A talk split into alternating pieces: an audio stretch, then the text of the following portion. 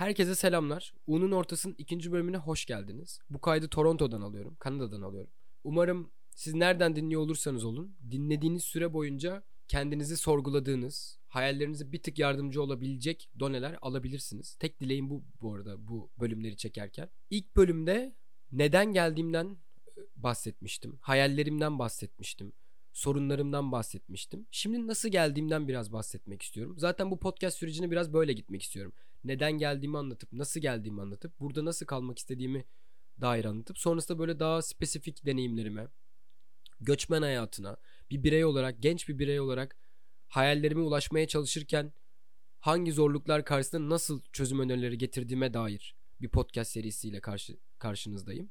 Size anlatırken bir yandan da ben kendi deneyimlerimi, kendimi sorgulama sürecime, kendimi iyi etme, kendimi geliştirme sürecime de devam ediyorum. O yüzden inanın çok keyifliyim. Toronto'ya neden geldiğimi zaten ilk bölümde dinlediniz. Nasıl geleceğim çok büyük bir soru işaretiydi. Çünkü ben halihazırda Bilgi Üniversitesi'nde dört yıllık bir fakülteyi bitirmiştim. Ama çok iyi bir ortalamayla mezun olmadığım için master yapmak benim için çok zor olacaktı. Bu arada Bilgi Üniversitesi'nin British Columbia ile anlaşması vardı master yapmak üzerine. Ama maalesef ki Kanada gibi, Amerika gibi, Avustralya gibi ülkelerde eğer uluslararası öğrenciyseniz okul ücretleri normal fiyatının dört beş katına çıkıyor. Maalesef öyle. Örnek vermek gerekirse University of Toronto'da, Toronto Üniversitesi'nde herhangi bir bölüm sekiz bin dolarken kendi vatandaşlarına bize maalesef senelik kırk bin dolara geliyor. E, bil, yani e, tabii ki doların da çok yüksek olması sebebiyle olabilecek en makul, en mantıklı, benim geleceğime en yardımcı olabilecek okulu seçmek benim için çok elzemdi, çok önemliydi. O yüzden bu seçim sürecim benim için gerçekten çok zorlu geçti. Çünkü bir yandan da en ucuz, en ödeyebileceğim olanına bakmaya çalışıyordum.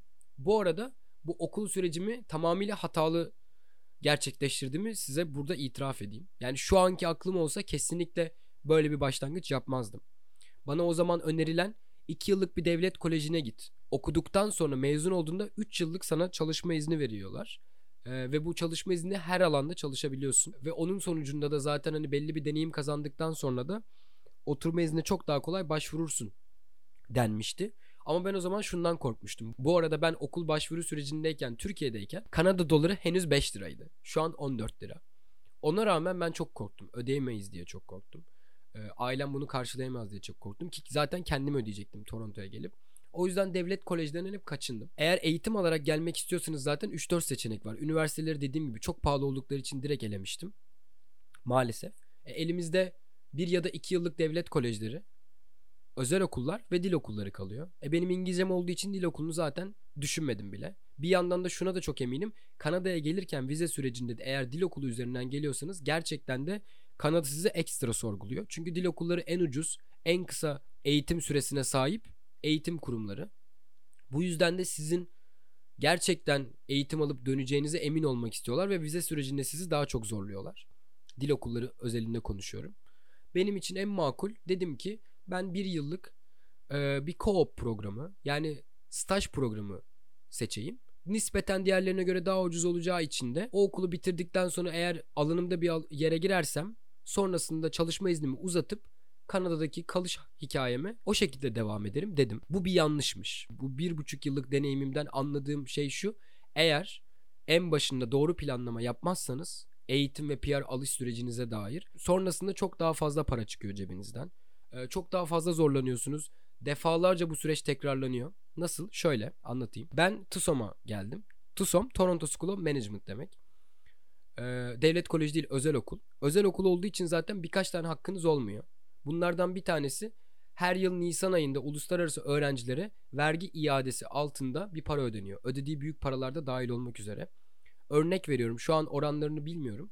Ama mesela sekiz bin dolarlık bir ödeme yaptıysanız devlet kolejine bunun bir miktarını vergi iadesi olarak geri alıyorsunuz.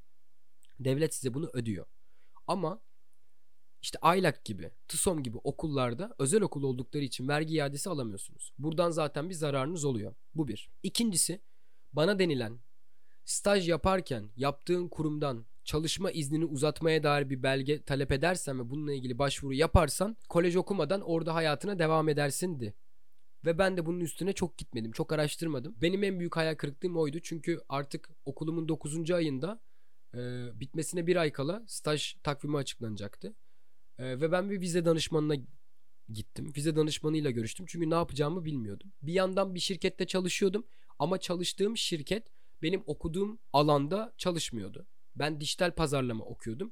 Ama havalandırma sistemleriyle ilgili bir şirkette çalışıyordum.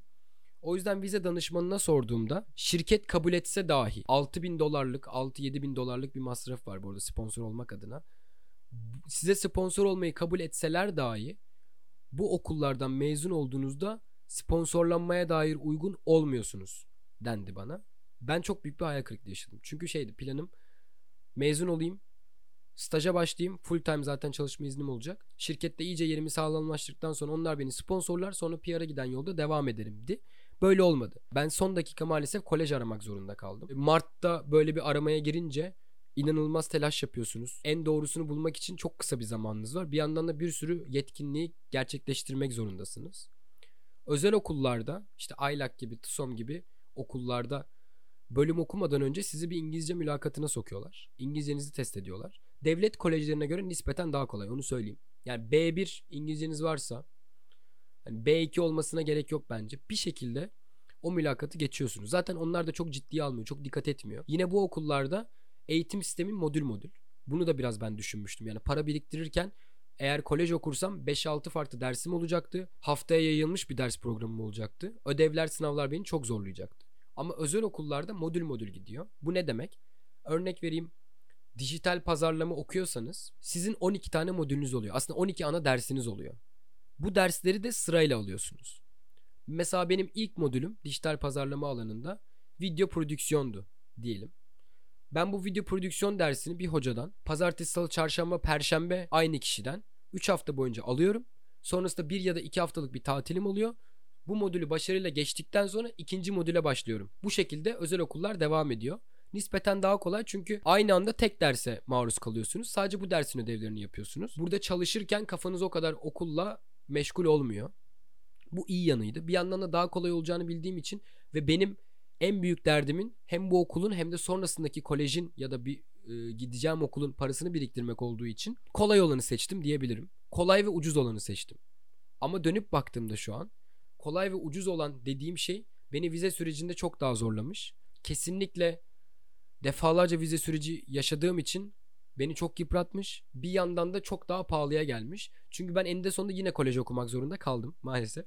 Şimdi Georgian College'da pazarlama yönetimi okuyor olacağım. Postgraduate bu programı bu.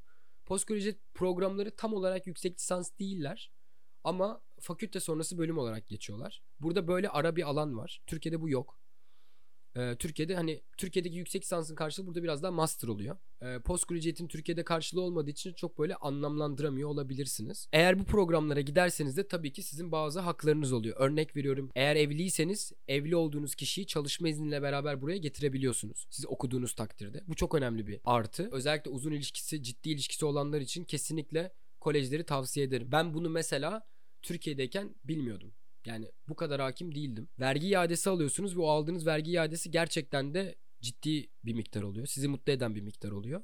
E burada zaten parasal olarak bir artıya geçiyorsunuz. E bir yandan da zaten koleje başvurup kolejden onay alırsanız vize sürecinde size çok daha kolaylık sağlanıyor diyebilirim. Hem nispeten daha pahalı olduğu için hem uzun süreli bir program olduğu için e sizin gerçekten bu koleji okumak istediğinizde emin olmuş oluyorlar. Çünkü herkes senelik on bin dolar on iki bin dolar vermiyor. Kanada doları beş lirayken kolej parası ödemediğim için şu an on dört lirayken maalesef o kolej parasını ödüyorum. Ve bu benim stratejik hatam, bana inanılmaz para kaybettirdi. Onu söyleyeyim. Bu yüzden eğer Kanada, İngiltere, İrlanda, Avustralya gibi ülkelere eğitim yoluyla gitmek istiyorsanız lütfen sizi tek seferde başarıya ulaştırabilecek okulları tercih edin. Size böyle bir tavsiye kesinlikle verebilirim. Çünkü bir kere zaten örnek veriyorum iki yıllık bir koleje başvurursanız iki yıllık kolej eğitim hakkı artı sonrasındaki üç yıllık çalışma hakkından dolayı size toplamda zaten minimum beş yıllık vize vermek zorunda oluyorlar. E, o beş yılın içinde de mezun olduktan sonra çalışmaya başladığınızda P R için, kalıcı oturum izni için gerekli deneyimi e, yakalamış oluyorsunuz. Bir yandan da Express Entry denilen bir durum var burada. Express Entry bildiğiniz puanlama sistemi. Sizin C V'nize göre, okuduğunuz okullara göre İngilizce seviyenize göre, bildiğiniz ekstra dillere göre, hatta burada yaşayan akrabanız olup olmadığına göre bir puan veriliyor Kanada'da. Bu havuza dahil olduğunuzda bir noktada eğer taban puanın üstüne kalıyorsa sizin puanınız, size P R davetiyesi yollanıyor. Diyorlar ki tamam, size bir davetiye yolluyoruz. Kanada'dasınız ya da Türkiye'desiniz fark etmez. Bu belgeleri tamamlayın. Sonrasında sizin oturum izni sürecinizi, kalıcı oturum izni sürecinizi başlatalım. Mesela benim İzmirli bir arkadaşım var. Türkiye'de lojistik okumuştu. Utku.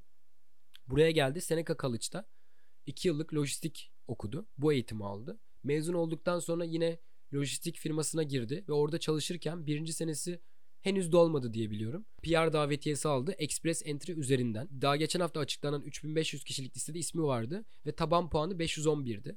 O da bu puanın üstüne kaldığı için şu an belgelerini topluyor mesela Utku. Belgeleri tamamlandıktan ve süreci bittikten sonra Kanada'da P R olacak. Vatandaşlıktan önceki son adım diyebiliriz. Eğitimle gelecek insanlar için e, koleji gerçekten tavsiye ediyorum.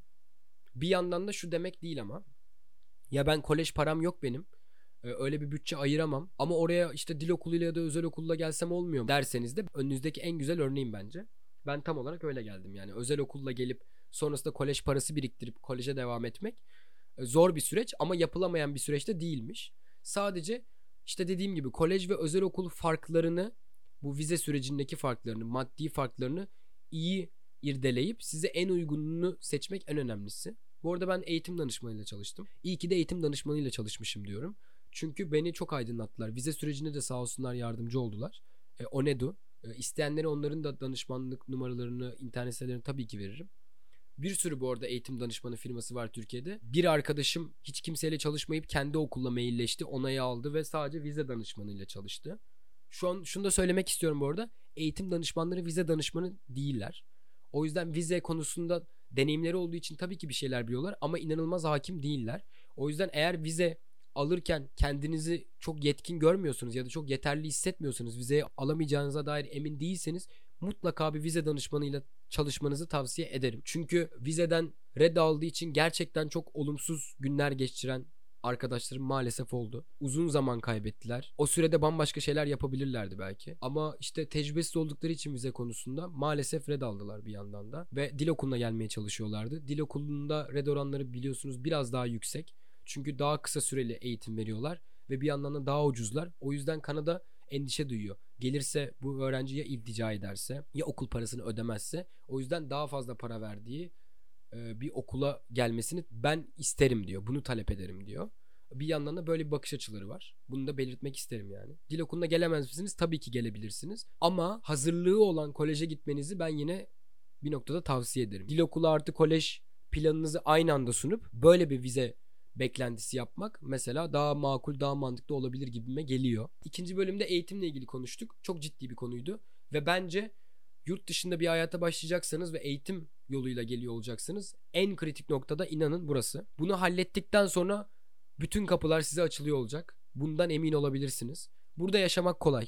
Buraya gelmek ve doğru okulu seçmek zor. Bunu seçmediğiniz takdirde çok ciddi travmalar, travmatik olaylar yaşayabiliyorsunuz. Ben de yaşamaktan son anda kurtuldum diyebilirim gerçekten. Yani o travmatik sürecimde ya ben şimdi mezun oluyorum, o kadar emek verdim. Ya olmazsa, ya vizem kabul olmazsa ikinci kez ne yapacağım diye çok ciddi bir stres yaşamıştım. Siz bunu yaşamayın diye anlatıyorum bunları. Benden şimdilik bu bölümde bu kadar. Tamamıyla eğitim üzerine konuştuğumuz bir bölüm oldu. Dinlediğiniz için teşekkür ederim. Umarım gelecek olanlara, çevrenize ve size ışık tutacak bir bölüm olmuştur. Kendinize çok dikkat edin. Diğer bölümde görüşmek üzere. Öpüyorum. Sevgiyle kalın.